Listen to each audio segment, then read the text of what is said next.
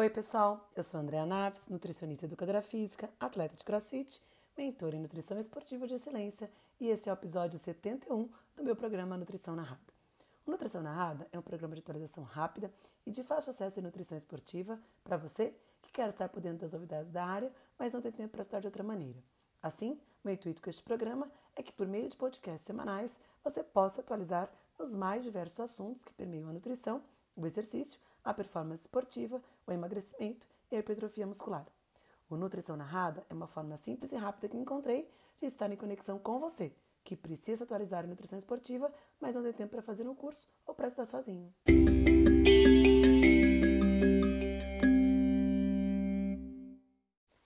E o nosso episódio 71 do programa Nutrição Narrada vai continuar trazendo as atualizações do Congresso do Colégio Americano de Medicina do Esporte que aconteceu nesse ano de 2023 em Denver.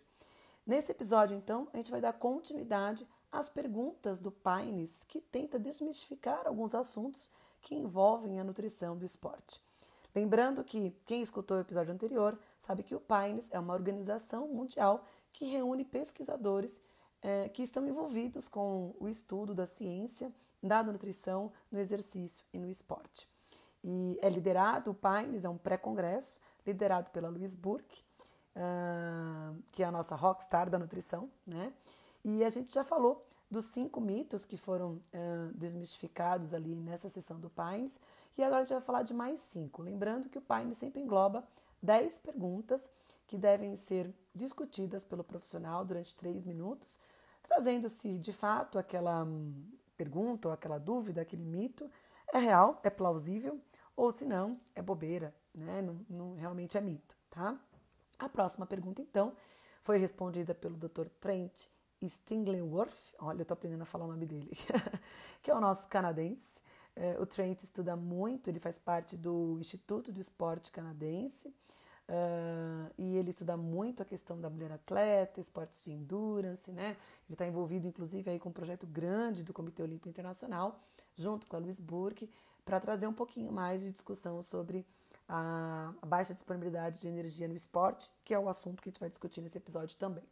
Mas no Pines, ele, uh, o tema né, da palestra dele era que a maioria dos atletas já consomem então carboidratos numa quantidade suficiente e que comer mais carboidratos faria com que esses atletas engordassem. Né? Esse é um tipo de mito que se tem que envolve especialmente esportes de endurance, que precisaria comer mais carboidrato porque eles já comem carboidrato suficiente, né? Que comer mais do que o suficiente poderia fazer com que eles engordassem. E ele começa a palestra dele trazendo informações do recordatório alimentar dos quenianos. Os corredores de longa distância, os quenianos, comem aproximadamente 77% da dieta de carboidrato, que equivale ali a mais ou menos 10,5 gramas de carboidrato por quilo de peso por dia. E a gente pode olhar que os quenianos não têm nenhum problema com sobrepeso ou obesidade. Além disso, ele trouxe resultados do Tour de France, os atletas do Tour de France que consomem 62% do valor calórico total da dieta de carboidrato, que corresponde aproximadamente a 13,2 gramas de carboidrato por quilo de peso por dia. Uma das questões uh, que o Trent coloca é justamente a dificuldade que a gente tem nos cálculos de gasto, de tanto de ingestão alimentar como de, de, de gasto energético, né? E que muitas vezes, para a gente calcular a ingestão alimentar de um paciente, tem uma, um problema muito grande, né?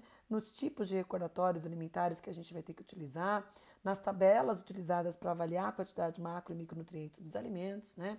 E ele coloca que o número de recordatórios ideal né, para a gente estimar a quantidade de alimento, ou na verdade a quantidade de macronutrientes ingeridas por um atleta, seria de aproximadamente, para avaliar carboidrato, 37 recordatórios alimentares para homem e 41 recordatórios alimentares para mulher e que nenhum estudo faz esse tipo de, de análise, né? Para você chegar a estimar mais ou menos a, necess, a, a, ingestão alimentar de carboidrato desses indivíduos atletas, seriam necessários 47 recordatórios, 41 recordatórios de mulheres e 37 recordatórios de homens. Então, que isso realmente é algo desafiador e que a maior parte dos estudos não consegue uh, responder, né? Então, que é bobeira esse negócio de fato de, de que consumir mais carboidrato faria esses atletas engordarem, até porque os atletas de elite, eles estocam é, é, é, esse carboidrato na forma de glicogênio, né? E que eles têm, mesmo que eles estoquem na forma de gordura no músculo esquelético, essa gordura é facilmente mobilizada como fonte de energia. Atletas de elite treinam é, aproximadamente 10 a 15 vezes por semana, né? atingem de 20, 25 até 35 horas por semana de treino. Ah, então, isso com certeza gera um gasto energético muito grande, que é, é muito complexo você dizer se eles consumirem essa quantidade de, de carboidrato, né, de 10 a 13 gramas de carboidrato por quilo de peso, que isso levaria a algum acúmulo de gordura corporal, justamente porque eles têm uma capacidade de oxidação de carboidrato e de gordura também muito eficiente. Então, que nós não deveríamos nos preocupar é, com essa ingestão a mais né, de carboidrato nesses atletas de endurance, porque facilmente eles utilizam esse substrato energético como fonte de energia, tá? Bom, essa foi a sexta pergunta do Trent, né? A sétima pergunta foi respondida pela doutor, pelo Dr. É, Alan McNey. Ele é um pesquisador uh, da também Universidade Católica da Austrália. Uh, e a discussão era em relação aos mitos que envolvem o ferro. Se a suplementação de ferro antes do exercício é, se a gente, na verdade, se a gente deve, nós deveríamos fazer a suplementação de ferro antes do exercício, porque se demorar demais, se tem um aumento nos níveis de epsidina após o exercício físico e que isso poderia minimizar ou bloquear a absorção do ferro. E ela conclui que de fato isso é plausível, inclusive a gente tem um, podcast sobre isso aqui, né? Tem algum episódio aí para trás que eu falo sobre a suplementação de ferro e que de fato existe sim um aumento, né? Uh, importante do nível de epsidina, que é o hormônio que inibe a absorção de ferro, logo após o exercício. Uh, então, o ideal seria consumir a suplementação de ferro imediatamente antes do exercício, né, até duas horas antes, ou até uh, duas horas após, para maximizar a absorção de ferro. Na verdade, tem estudos falando até 30 minutos após o exercício físico, para é, minimizar o bloqueio da epsidina na absorção de ferro. Os estudos mostram que em 3 horas já se tem um pico importante no nível de epsidina e, após o exercício físico e que isso poderia comprometer sim a absorção de ferro. Então essa é uma questão plausível, né? é uma preocupação plausível em relação à nossa orientação para atletas. E se a gente tem um atleta que faz a suplementação de ferro, a gente deveria então realmente suplementar antes do exercício físico ou até 30 minutos após a realização do exercício, quando a gente tem os menores níveis de epsidina. Sugiro que vocês vejam aí o episódio que a gente tem para trás, que eu não vou lembrar qual é o número, mas a gente tem episódios aí para trás sobre a suplementação de ferro em atletas, tá bem? Bom, a doutora Nana Meyer é uma pesquisadora que estuda muito a questão uh, de sustentabilidade, impactos é, é, é, da questão do, da, do, clima realmente, né, é, em, em, relação à saúde uh, dos indivíduos.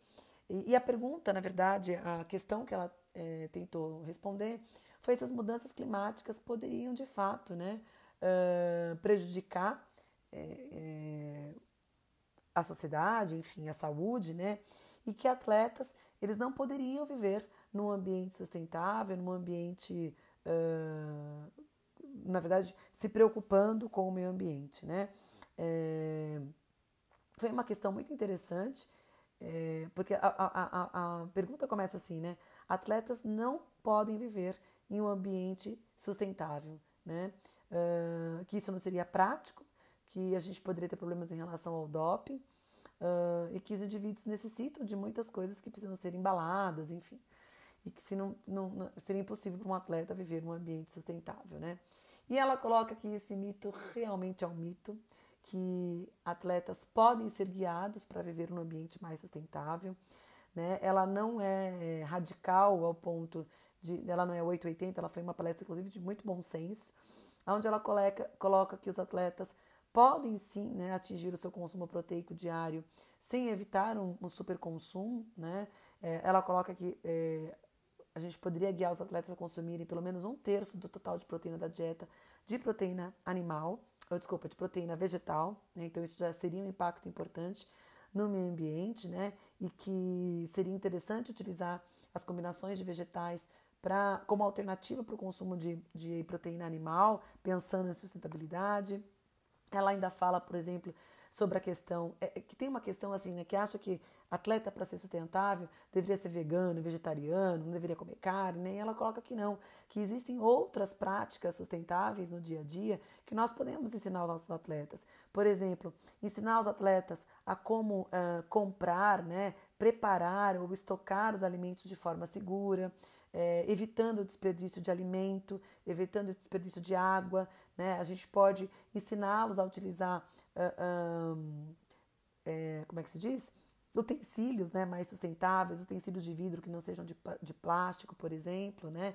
É, então, ajudando e educando eles em relação uh, ao desperdício de alimentos, priorizar alimentos locais, frescos, da região onde ele, ele mora, né?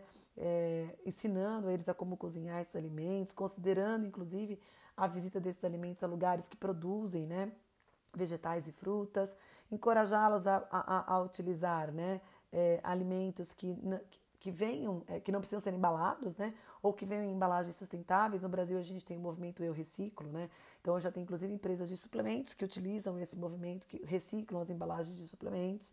Então, pensar nessa questão da, da de embalagens biodegradáveis, né, da reciclagem dessas embalagens.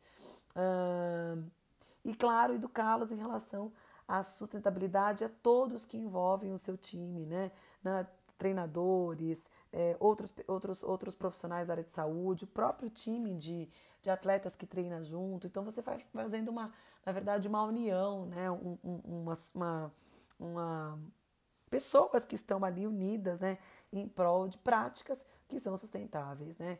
Então, sim, é possível que atletas possam viver num ambiente sustentável uh, e que isso é mito de que esses atletas não poderiam, né, não conseguiriam por conta dos suplementos e dos alimentos que têm que consumir. E logo em seguida veio uma palestra, né, é, da doutora Annette Larson Meyer, que ela foi muito, muito plausível e muito bom, muito bom senso também, né? Aonde ela fala que é, o consumo de carne não é sustentável e que atletas é, não se beneficiariam disso, né? Então, que ser vegetariano é a única maneira de você ser sustentável pensando em nutrição esportiva, né? Para atletas que querem ser vegetarianos. Enfim, ela é vegetariana, ela tem toda uma pegada vegetariana, ela traz os benefícios, sim, de uma dieta vegetariana, né? Uh, principalmente na prevenção de diversas doenças crônicas, né? Que os alimentos Vegetais contêm uma grande quantidade de fitoquímicos, antioxidantes, anti-inflamatórios, são ricos em mag magnésio e que poderiam né, ser é, potencialmente ricos em nitrato e isso traria enorme benefício para a saúde desses atletas. Mas ela considera de que não consumir carne, né, para ser sustentável, a única maneira seria não consumir carne, que isso é bobeira, né? Que claro que as dietas vegetarianas elas têm menos impacto nas, no meio ambiente do que as dietas ricas em produtos animais, mas ela considera é, que é possível ter uma dieta plant-based, né? Que isso para atletas é possível, que inclusive incluir alimentos é, de fonte animal é, que são sustentáveis, né? Que, que se preocupam com a sustentabilidade e que de repente fazer, por exemplo, uma segunda-feira sem carne seria uma possibilidade de você reduzir o consumo de carne sem impactar na saúde desse atleta e uh, uh, potencializando aí o meio ambiente. Então foram duas palestras interessantes, diferentes, né, que falam aí sobre a questão do vegetarianismo e da sustentabilidade, mas que sim, é possível você ser atleta vegetariano, é possível você ser atleta vivendo no mundo sustentável. É, na verdade, o que a gente precisa é de educação em relação a isso, né? E que ser sustentável não é só ficar sem comer carne, né? Ficar sem comer carne é, não precisa necessariamente ficar sem comer carne, se esse indivíduo quer continuar comendo carne. É, ela defende então plant-based, né? Que é não é uma dieta totalmente vegetariana, sem carne. É, é inclusive é, consumir carne uh, orgânica, né? É, que tem uma preocupação com a sustentabilidade e que fazer uma segunda sem carne seria uma possibilidade também de ter impacto na sociedade, tá? E a última pergunta do Pines é, se discutiu, né, que é, os atletas é, que são estudantes lá eles têm uma prática muito grande, né, é, do esporte na faculdade, né, do esporte que envolve o estudo e, e, e, essa pergunta era de que os atletas, né, que, que os estudantes que são atletas, que eles desejam né, ter uma vida é, na faculdade, uma vida de, de, de, de uma vida legal, com festas, né, com enfim, com bebida, né? E que utilizar uh, alguns tipos de, de, de, suplementos poderiam minimizar os efeitos do consumo de álcool e poderia e esse álcool não teria tanto impacto na saúde desses atletas e nem na performance desses atletas que utilizar eletrólitos poderia prevenir as ressacas, né? E utilizar alguns produtos aí poderiam prevenir essa ressaca induzida pelo consumo de álcool, né? Uh, e eles colocam que, de fato, é mentira de que o consumo de eletrólitos não previne né, a ressaca, então consumir aqueles produtos à base de, de eletrólitos não ajudaria na ressaca, que esses atletas poderiam é, consumir bebidas em containers menores né, para evitar o superconsumo de álcool, uh, e isso teria menos impacto na performance esportiva. Enfim, complicado, né? Porque se o indivíduo quer ser atleta, mas quer ter uma vida de festas, né? Vamos dizer assim, de esbórnia, fica complicado, difícil. Né? As pessoas ficam tentando encontrar é, justificativa para determinadas ações que, não, que a gente não consegue muitas vezes comprovar, né? Então, se você é um atleta, mesmo que está na faculdade, mesmo querendo participar de todas as festas, festas que se tem aí, uh, uh, que envolvem esse período da vida, é difícil você ter é, é, algo que possa minimizar 100% o impacto que esse hábito né, de ir para festas e beber possa ter na performance esportiva, tá? Que é o que se encontra ali no período da faculdade, quando a gente é jovem. então, essa foi a última pergunta do Pines. Uh, enfim, foi uma pergunta que eu achei meio estranha, mas foi a última pergunta. Pines foi interessante, a meu, né, até é, teve algumas perguntas que eu achei que foram interessantes de serem discutidas, outras nem tanto. Mas o Pines é sempre uma, uma surpresa, é muito interessante. São 10 questões com 10 experts discutindo sobre o assunto. E, e é sempre um pré-congresso muito interessante de se estudar, né? de se estar lá, de, de prestigiar, de, de entender, de, de tirar ali também insights né? Para o nosso dia a dia, para o nosso trabalho e para um estudo mais aprofundado em nutrição esportiva. Né? Bom, mas sem sombra de dúvida, a sensação do congresso foi a nova proposta para avaliação do REDS é, uh, que foi discutida pelo colégio, pelo Comitê né, Olímpico Internacional, é, que está trazendo aí um estudo muito aprofundado, muito de longo prazo, é, com muitas questões a serem resolvidas e, e, e, e, respondidas, né? Lideradas por muitos pesquisadores ali. A gente tem a, a, eu não vou lembrar o nome dela, mas é a presidente do Comitê Olímpico Internacional, a Luiz Burke, o Trent, pesquisadores que estão a fundo tentando trazer uma discussão muito maior que envolve a questão do REDS, né? Vocês sabem, eu já falei isso aqui, que REDS é a baixa disponibilidade energética para o exercício físico.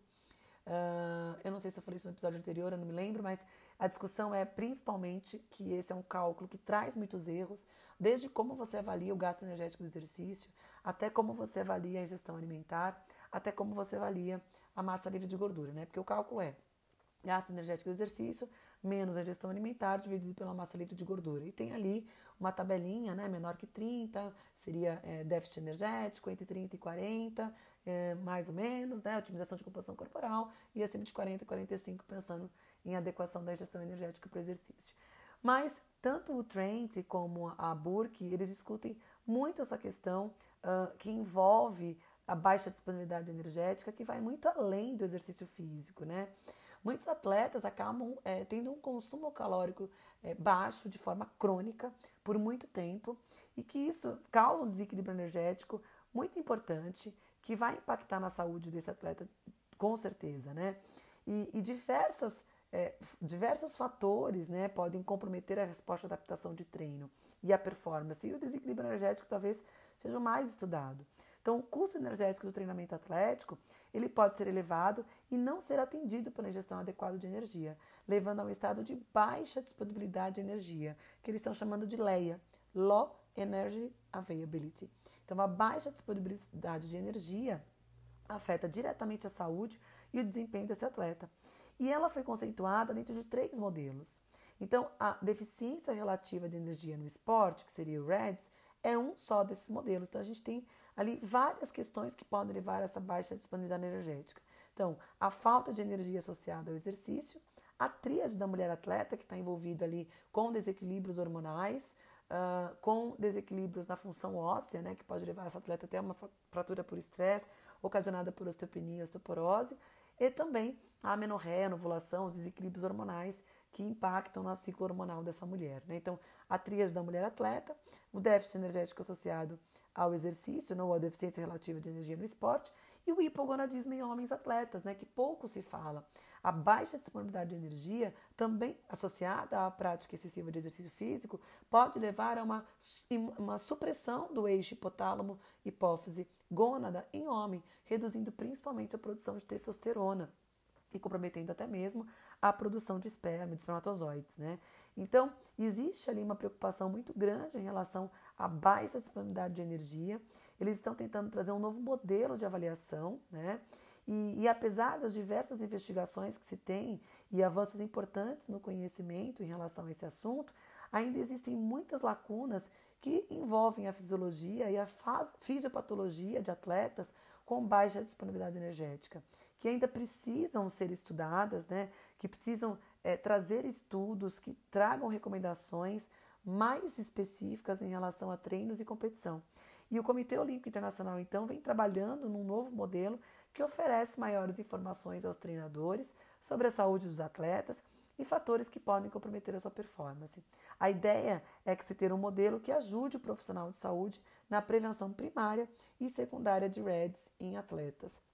E aí, muito se fala né, da prevenção primária e secundária, e eles colocam isso de forma muito uh, precisa ali nessas palestras né, que foram dadas no, no Colégio Americano de Medicina do Esporte, onde a prevenção primária consiste principalmente no nosso trabalho, né, uh, enquanto profissional de saúde, na autoestima desse atleta, nas inspirações que levam a vida desse atleta, sempre trabalhando numa imagem corporal positiva desse atleta, fazendo com que ele aceite as mudanças físicas relacionadas à adolescência, né, ao equilíbrio entre treino e dieta, porque existe sim uma escravização né, uh, uh, da composição corporal no esporte.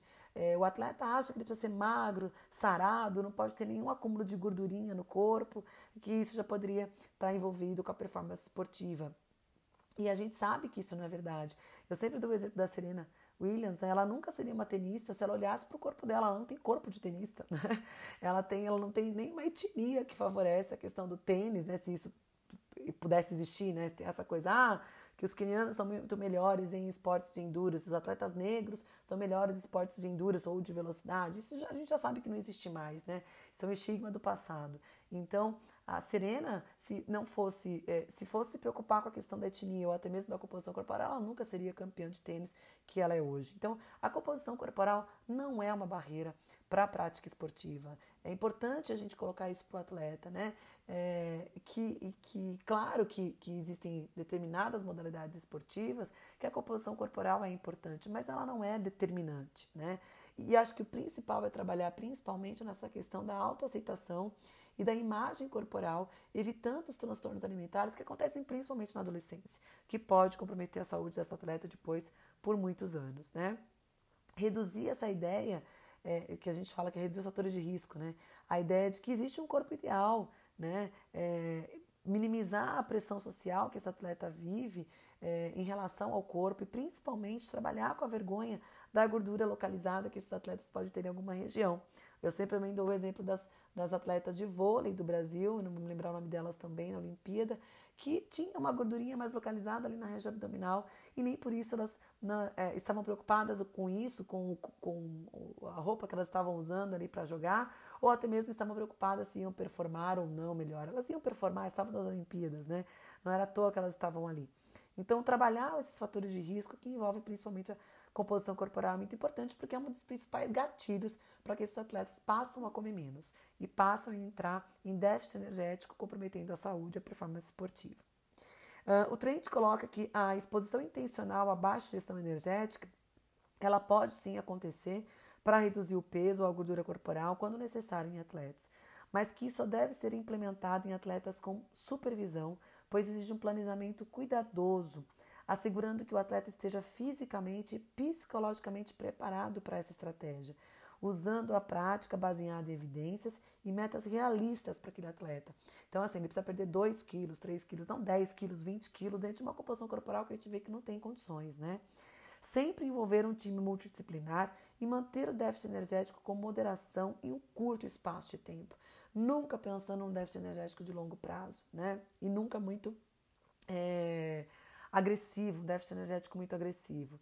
E o Trent tem uma larga experiência com isso, ele mostra inclusive um estudo onde ele faz a periodização de composição corporal da esposa dele, que é uma atleta corredora de 1.500 metros rasos, é, em diversas Olimpíadas que ela participou.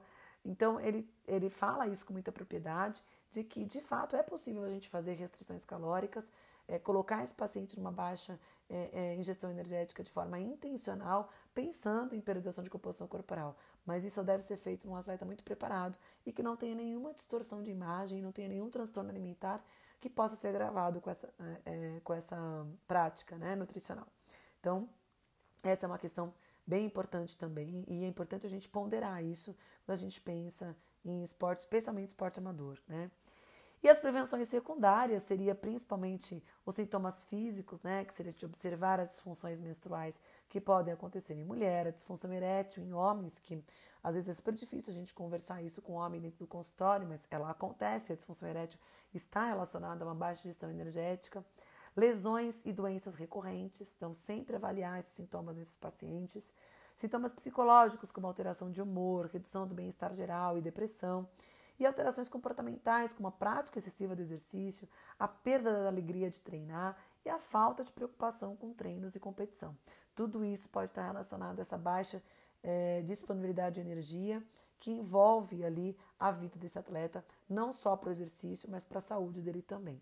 Então, a duração da exposição à baixa disponibilidade energética provavelmente é um fator determinante da sua influência no desempenho do exercício, particularmente se a gente levar em consideração as consequências, né, como a supressão de hormônios reprodutivos, a perda de massa muscular, o aumento no risco de fratura por estresse.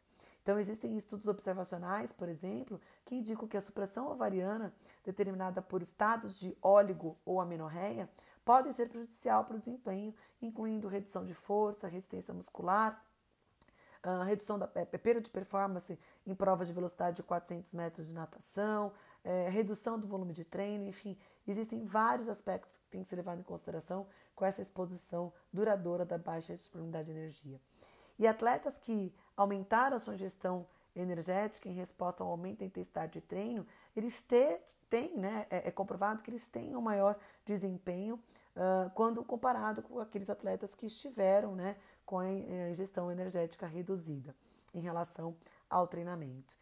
Então, esses estudos mostram que a exposição crônica à baixa disponibilidade energética deve ser evitada para proteger o desempenho, embora seja importante destacar que esses são achados observacionais e que a causalidade, lógico, entre a baixa gestão energética e o desempenho, do exercício ainda não foi confirmada, né? Em que, por isso que existem esses estudos enormes, né, populacionais e, e com muito mais detalhes é, que estão sendo aí conduzidos pelo colégio, pelo Comitê Olímpico Internacional e que apesar da gente não ter dados, né, muito específicos em algumas determinadas é, modalidades esportivas, né, existe uma prática constante da baixa gestão energética, é, com alta demanda de treino. Gente, eu encontro isso direto no consultório, né? Eu atendo hoje triatletas que vêm com uma baixa gestão energética, atletas de crossfit, é, sempre com esse medo de engordar, com esse medo de, de comer mais e, e de repente não performar. E é difícil, a gente, é um trabalho de formiguinha a gente mostrar para esse atleta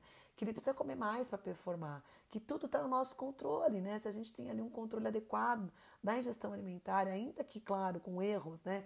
E o controle do, do, da carga de treinamento, é dificilmente isso vai fazer esse atleta engordar ou não performar. É ao contrário, né? O que a gente observa que quando a gente corrige a ingestão alimentar é, em relação ao exercício, em relação ao estilo de vida desse atleta, ele vai performar muito mais, ele vai ter muito menos doenças, ele vai ter muito menos alterações de saúde que vão comprometer a performance esportiva, né?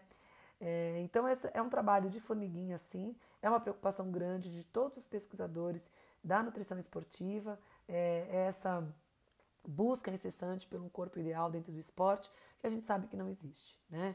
É uma preocupação grande e a gente sabe que nós, enquanto profissionais de saúde, principalmente nós nutricionistas que trabalhamos né, com o que o atleta deve comer, a gente tem que sim uma, tomar muito cuidado, especialmente com as práticas dietéticas não saudáveis, extremamente restritivas, esses jejuns prolongados que esses atletas vêm fazendo, né? É, é, a demonização do carboidrato, a demonização de dietas, é, é na verdade, o apelo né, a, a dietas da moda, dieta paleo, dieta cetogênica, dieta da zona, né? Existe uma apologia a práticas nutricionais, a dietas que a gente sabe que, que podem trazer muitos malefícios para a saúde do atleta. Então, nós nutricionistas temos que ter muito cuidado para não gerar ainda mais transtornos na vida desse atleta, né? Não deixá-lo ainda mais ansioso em relação à alimentação, deixá-lo ainda mais ansioso em relação a essa composição corporal e induzir ainda mais estresse e prejudicar ainda mais essa baixa gestão energética que já existe ali naquele atleta. Então, é um trabalho, sim, comportamental, da onde a gente tem que tentar trazer para esse atleta informações precisas controlando junto com ele o treino, controlando junto com ele a gestão alimentar, para que mostrando para esse atleta que sim, é importante que ele tenha uma, um consumo energético adequado, não só para o exercício, mas para a vida dele, evitando esses desequilíbrios de saúde que envolve principalmente o eixo hormonal, né, o eixo de hormônios reprodutivos, lá estrogênio, progesterona, testosterona, né, que as alterações desses hormônios vão impactar demais na saúde desse atleta. E o que a gente vê muitas vezes é o atleta com baixa ingestão energética, com alterações do eixo hormonal, que vai procurar profissionais que acabam colocando a suplementação, né, a, usando medicamentos à base de hormônio para corrigir um desequilíbrio hormonal que está vindo da baixa ingestão alimentar. E infelizmente, gente, isso é cada vez mais comum nos dias de hoje. Atletas amadores, principalmente, que vêm com grandes volumes de treino, comendo muito pouco, ou seja, em baixa disponibilidade energética procurou primeiro um médico, né, procurou um profissional de saúde médico que acabou prescrevendo é, uma droga ali, né, um hormônio, para corrigir um desequilíbrio hormonal que é que tem como causa a baixa disponibilidade energética e o excesso de treino. Então vai tampando o sol com a peneira, né? Não está corrigindo o desequilíbrio em si, está só colocando esse atleta. Na verdade, a suplementação, o uso de medicamentos é, hormonais vão suprimir ainda mais o eixo que já está suprimido pela baixa gestão energética e excesso de exercício. Então a gente tem que ser um pouquinho mais coerente, ter um pouquinho mais de bom senso e avaliar se os desequilíbrios hormonais que os nossos pacientes apresentam de fato são por deficiências de produção endógena, se não são gatilhos ambientais que envolvem principalmente o treino e a dieta que estão diminuindo, né, que estão reduzindo a síntese endógena. Que quando a gente corrige, gente, é muito, isso é na prática, eu vejo na prática. Quando a gente corrige a ingestão alimentar com o exercício físico, a gente melhora demais esses índices hormonais dos nossos pacientes e melhora vários outros sinais e sintomas que estão sendo é, é, ali exacerbados pela baixa gestão alimentar, né? Então eu espero, gente, que com esse episódio, esse podcast, eu tenha trazido um pouquinho de informações para vocês em relação a isso é, e tenha trazido um pouco mais de insight para que vocês possam se aprofundar nesse assunto e possam ter práticas aí nutricionais assertivas com os pacientes de vocês com respeito a esse assunto que é muito sério, né, e que cada vez mais a gente se preocupa, porque infelizmente o esporte está indo para uma seara em relação à nutrição que não é legal, né? E eu tenho certeza que você que é nutricionista aí do outro lado, que também se preocupa com isso, compartilha da minha preocupação e sei que está tentando aí trazer não só para os atletas, mas para outros profissionais de saúde, né? O quanto é importante a gente pensar nesse equilíbrio da ingestão alimentar. Né? Ninguém aqui está falando em fazer dietas hipercalóricas, né? de comer feito um louco. Ninguém aqui está falando para sair comendo um monte de tranqueira. É, o que a gente está falando é para ter bom senso né? e, de fato, trazer para esses atletas a importância da ingestão calórica adequada para o treino que ele faz, para o estilo de vida que ele treina. Tá bom? Gente, muito, muito, muito obrigada pela audiência de vocês sempre. Não esqueçam de entrar lá no meu blog, no meu site, andreanaves.com.br. Lá no blog tem bastante conteúdo de nutrição para vocês, um pouco mais aprofundado. Não esqueça de acessar o meu canal no YouTube, ali nós temos algumas aulas também relacionadas à nutrição. No meu site, a gente tem também lá todos os cursos que eu estou fazendo, né? A minha imersão em nutrição esportiva, o Cine, né? Certificação Internacional em Nutrição Esportiva.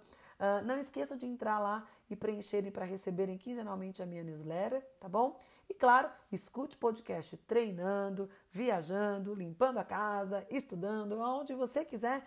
Escute Nutrição Narrada, faz um print e me marca lá no Instagram que eu vou fazer questão de repostar vocês, tá bom? Um beijo muito grande, boa semana de trabalho e a gente se vê no nosso próximo episódio do podcast Nutrição Narrada.